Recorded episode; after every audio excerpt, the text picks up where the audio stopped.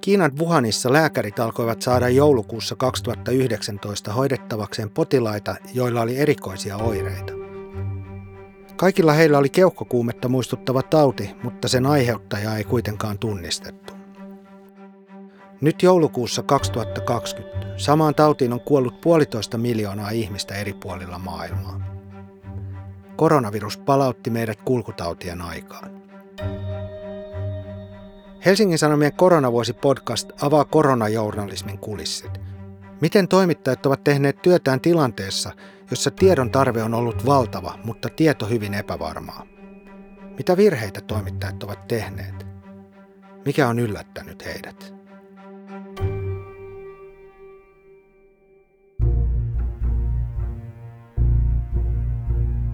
Koronavuosi-podcastin ensimmäisessä jaksossa palaamme epidemian alkuhetkiin Kiinaan. 8. tammikuuta Kiinan kirjeenvaihtaja Katriina Pajari lähettää kotoaan Pekingistä viestin Helsingin Sanomien toimitukseen Sanomataloon. Viestissä kerrotaan, että Wuhanin kaupungissa on havaittu outosairaus. Pian tauti osoittautuu pelätyksi pandemiaksi. Virus muuttaa Pajarin työn ja perheen elämän täydellisesti.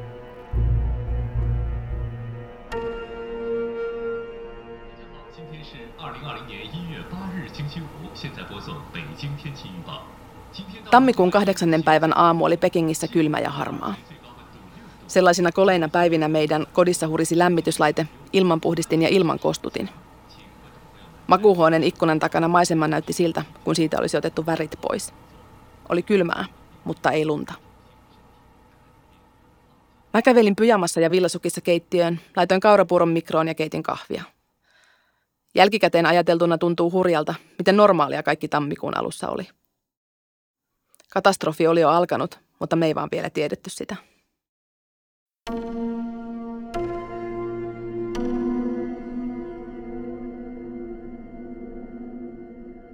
Kahdeksas tammikuuta oli keskiviikko, mutta mä en aikonut sinä päivänä mennä toimistolle. Mä olin just edellisenä päivänä tullut kotiin Australiasta, jossa riehui tuhoisat metsäpalot. Olin raportoinut niistä viisi päivää ja yötä putkeen ja olin ihan puhki. Istuin ruokapöydän ääreen syömään puuroa ja aloin selata kännykästä uutisia. Yritin päästä taas kärryille siitä, mitä Kiinassa tapahtui. Klikkasin sähköpostista auki Kiina-asiantuntija Bill Bishopin uutiskirjeen. Mun huomion kiinnitti yksi uutinen. Otin siitä ruutukaappauskuvan ja lähetin sen mailillä Hesarin uutisdeskiin ja ulkomaantoimituksen pomoille. Sähköpostin otsikko oli Potentiaalinen aihe. Lisäsin suluissa perään. Olen itse vapaalla. Viestissä oli kuva The Guardianin uutisesta, jonka mukaan Wuhanin kaupungissa Keski-Kiinassa ihmisiä sairastui mysteeritautiin. Tauti aiheutti kuumetta ja hengitysvaikeuksia. Potilaiden röntgenkuvissa näkyi keuhkovaurioita, mutta lääkärit eivät tunnistaneet taudin aiheuttajaa. Se sähköpostiviesti oli mun ensimmäinen reagointi koronavirukseen. Mä en missään nimessä silloin tajunnut, mistä oli kyse. En arvannut, että parin viikon kuluttua virus muuttaisi lopullisesti myös meidän perheen elämän.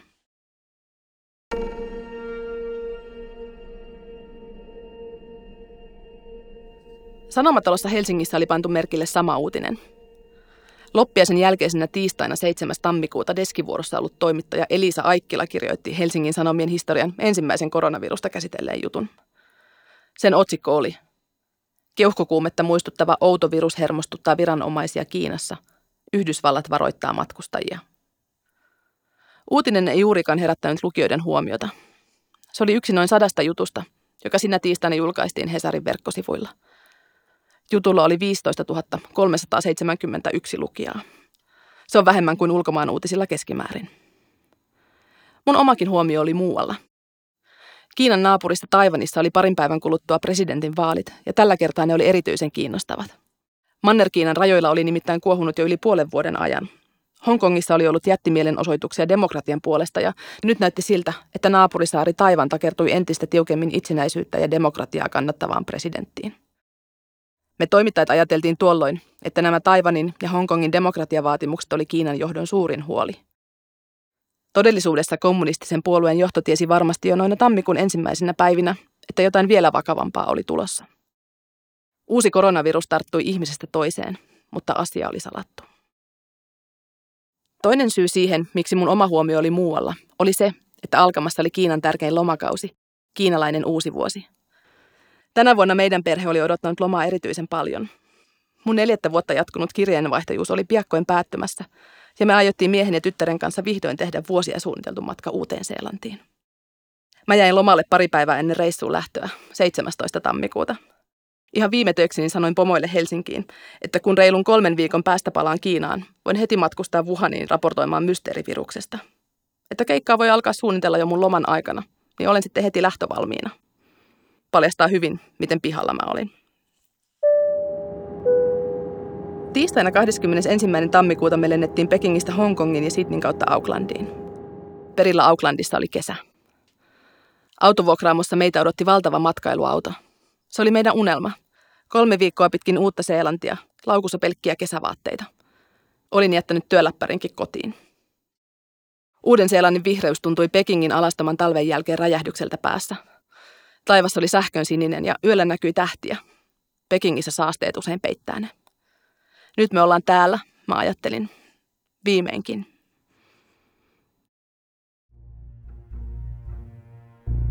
Mutta pian kaikki meni päin helvettiä.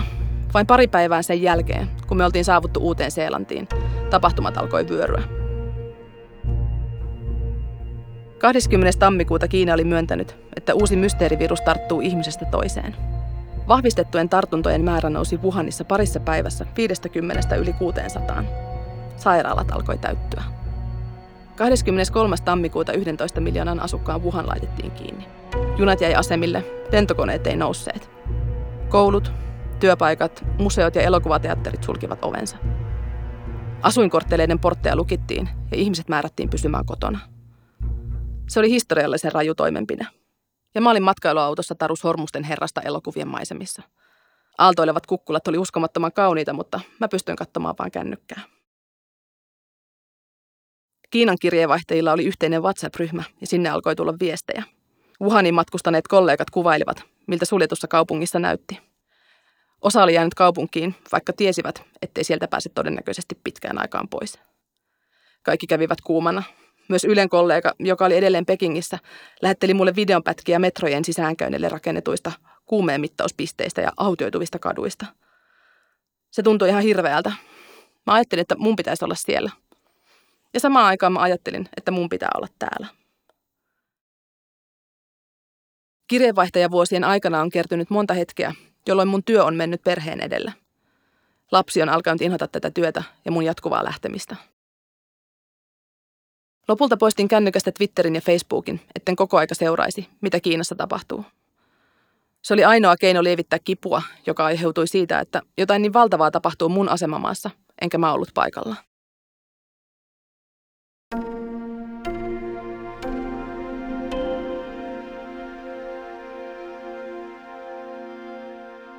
Parin viikon ajan irtautuminen onnistuikin. Ulkomaan toimitus Helsingissä hoiti uutisoinnin – me ajettiin matkailuautolla sademetsästä jäätikölle. Nähtiin valaita delfinejä ja hylkeitä. Me laskettiin koskea alas, lennettiin helikopterilla ylös vuorille ja syötiin eväitä Turkoosin järven rannalla. Huoltoasemien lööpeistä ja televisiossa pyörivistä uutislähetyksistä kyllä näin, että tilanne paheni Kiinassa, mutta suljen asian mielestäni. 5. helmikuuta eli pari päivää ennen loman loppua mun esimieheltä Virveltä tuli Suomesta viesti. Sellaista pohdittiin, että onkohan teidän turvallista palata loman jälkeen Pekingiin. Kiinassa oli helmikuun alkuun mennessä jo yli 30 000 sairastunutta. Myös meidän kotikaupungissa Pekingissä oli suljettu koulut, pysäytetty junat ja peruttu tapahtumat. Me oltiin saatu käsky lapsen koululta, että Pekingin opetusvirastolle pitää joka päivä lähettää kuumeraportti, vaikka ei edes oltu maassa. Tauti ei kuitenkaan enää ollut vain Kiinan ongelma. Se oli päässyt lentomatkustajien mukana livahtamaan ulos maasta – Suomessakin oli todettu tartunta Lapissa matkailella kiinalaisnaisella. Tammikuun 30. päivä maailman terveysjärjestö WHO julisti tilanteen globaaliksi terveyshätätilaksi. Mä tekstailin huolestuneelle pomolle Queenstownista koskelaskupaikalta, että meidän perhe on kyllä palaamassa Pekingiin. Sehän on meidän koti. Ja puoliso ja lapsi oli muutenkin lentämässä sieltä piakkoin Suomeen hoitamaan asioita. Kirjoitin, että mä olen kyllä itse hyvillä mielin palaamassa sinne. En ole mitenkään paniikissa – Pomo kuitenkin ehdotti, että kysyi vielä työterveysaseman kantaa. Seuraavana päivänä Helsingistä tuli uusi viesti. Helsingin Sanomien johto oli päättänyt, ettei meidän ole enää turvallista palata Pekingiin. Lehden 130-vuotisessa historiassa kirjeenvaihtajan poisvetäminen oli poikkeuksellinen teko.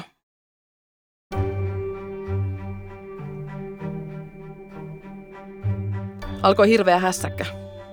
Kolme viikkoa aikaisemmin me oltiin lähdetty unelmalomalle ja nyt ajeltiin uusiselantilaisesta pikkukylästä toiseen etsimässä kasvomaskeja. Lentoyhtiöltä oli tullut viesti, että ilman niitä ei pääse koneeseen. Päätettiin, että mies ja lapsi lentävät Suomeen ja mä menen töihin Hongkongiin. Kiinan kyljessä oleva Hongkong oli juuri silloin keskeinen paikka epidemian leviämisen kannalta. Helmikuun alussa Hongkongissa oli todettu 50 tartuntaa. Se oli paljon vähemmän kuin Manner-Kiinassa, mutta enemmän kuin esimerkiksi Italiassa silloin tiedettiin olevan.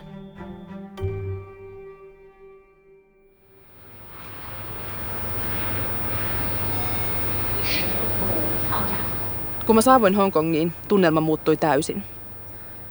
Mä olen kulkenut Hongkongin vilkkaan lentokentän läpi kymmeniä kertoja. Se on yksi Aasian risteyskohdista ja kentällä on aina sähinää. Nyt tunnelma oli jotenkin melkein liian rauhallinen. Lentokoneita nousi harvakseltaan ja kenttä oli autio. Edellisenä yönä oli tullut voimaan mannerkiinalaisia koskeva matkustuskielto. Kentällä oli suojapukuun, maskiin ja suojalaseihin pukeutuneita vapaaehtoisia, jotka mittasivat ihmisten ruumiin lämpöä ja tarkistivat passista, ettei matkailija tule suoraan Mannerkiinasta. Käsidesejä oli kaikkialla. Olin ollut kolme viikkoa lomakuplassa ja siitä tuli suora leikkaus astronauttipukuiseen kuumeen mittaajaan. Ajattelin, että nonni, taisi työt alkaa.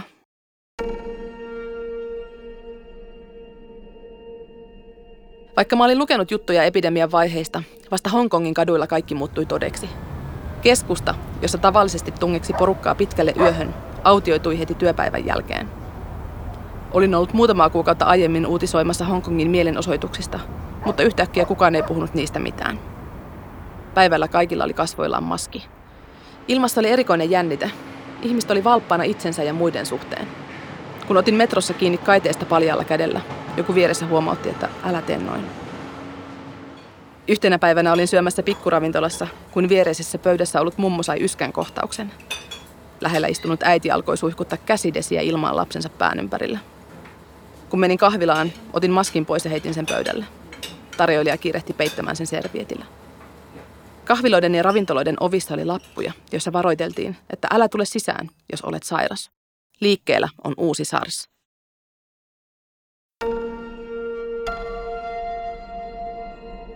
Silloin helmikuun puolivälissä uudesta viruksesta tiedettiin vielä vähän. Kirjeenvaihtajan pitää koko ajan miettiä, miten kirjoittaa ulkomailla aiheista niin, että niillä on jotain merkitystä suomalaisille lukijoille. Siksi mä ajattelin, että SARSin kautta suomalaisille voisi avata, miten vakavasta asiasta oli kyse. SARS muistettiin meilläkin. Mä halusin haastatella jonkun SARSista selviytyneen ihmisen ja puhua sen kanssa koronan torjunnasta. Se ei ollut helppoa, Moni selviytynyt ei halunnut palata niihin muistoihin ja osa oli jo linnoittautunut koteihinsa koronan pelossa. Paikallisen tutun fikserin eli avustajan kautta löysin lopulta haastateltavaksi 56-vuotiaan Alex Lamin. Mä menin Aleksin kanssa Kuntongin kauppakuille, koska hänen piti tehdä perheelle ruokaostokset. Aleksilla oli kasvamaski, mutta etäisyyden pitäminen ahtailla kuilla oli mahdotonta. Ihmiset hiplas kaloja ja vihanneksia. Raha vaihtoi omistajaa kädestä käteen. Niillä kujilla mulle jotenkin konkretisoitui se, että täällä jos missä virus voi helposti lähteä leviämään täysin hallitsemattomasti. Hongkong on maailman tiheimmin asuttuja paikkoja. Se, mitä Alex kertoi mulle virukseen varautumisestaan, oli pysäyttävää. Kotiin mennessään hän jättää Goretex-takkinsa rappukäytävään roikkumaan. Ovelta hän kävelee suoraan suihkuun. Vaatteet hän panee pyykkiin. Rahat, jotka hän sai kalamyyjältä, hän panee purkkiin. Ne ovat siellä kymmenen päivää, jotta virus kuolee pinnoilta. 17 vuotta aikaisemmin Alex oli ollut SARSin takia kolme viikkoa sairaalassa. Hän ei halunnut kokea samaa uudelleen. En todellakaan osannut ajatella, että pian vastaava varustautuminen olisi tarpeen Euroopassakin.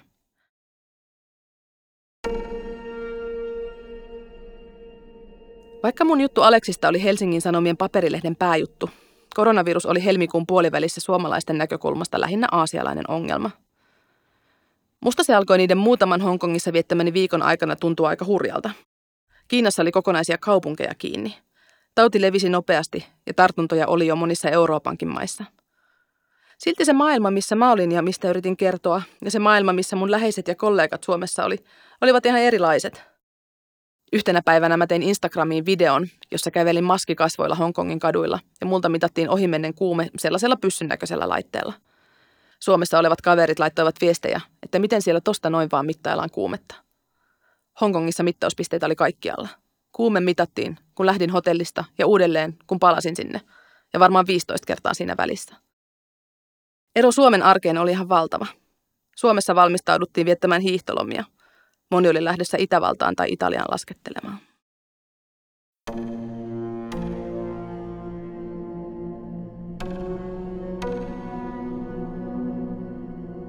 Mun Hongkongissa olon aikana kävi selväksi, ettei Pekingin voisi edelleenkään palata. Koronaviruksen kerrottiin tappaneen Kiinassa tuolloin helmikuun loppupuolella jo yli 2000 ihmistä.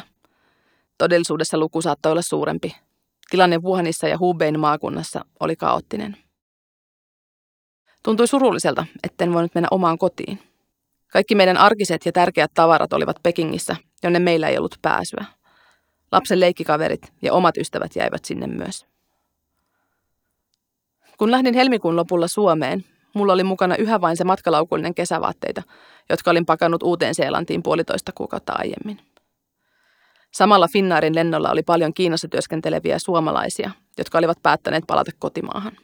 He lensivät Hongkongin kautta, koska lennot Pekingistä oli jo peruttu. Kukaan lentokoneen henkilökunnasta ei kysynyt meiltä mitään. Meille ei annettu mitään ohjeita, vaikka me oltiin palaamassa maasta, jossa riehui tarttuva virusepidemia. Kaikki oli korostetun normaalia.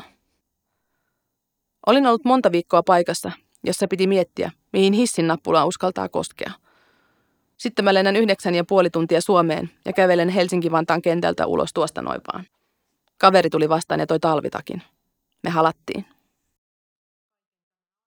Niin, että yksittäisiä tautitapauksia ei voi pitää mahdottomana ja siltä osin Suomessakin tulevat... Silloin helmikuun viimeisellä viikolla peruspalveluministeri Krista Kiuru toisteli mediassa, että ei ole mitään hätää että Suomeen tulee ehkä muutamia tautitapauksia lisää, mutta me olemme varustautuneet hyvin. Ja tehokkailla torjuntakeinoilla. Eniten mua kauhistutti, että media, Hesari muiden mukana, toisti kyseenalaistamatta näitä juttuja, joita Suomen viranomaiset sanoi.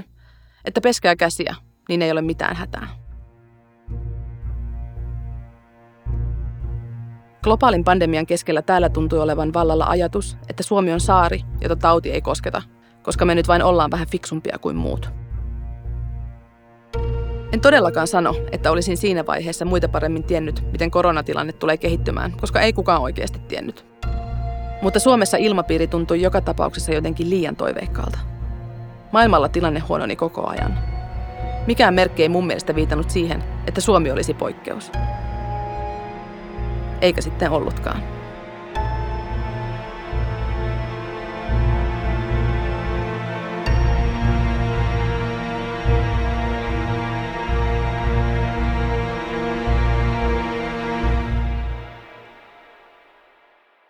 Koronavuosi podcastin seuraavassa jaksossa Päivi Paulavaara kertoo, miten Helsingin Sanomissa havahduttiin koronavirukseen.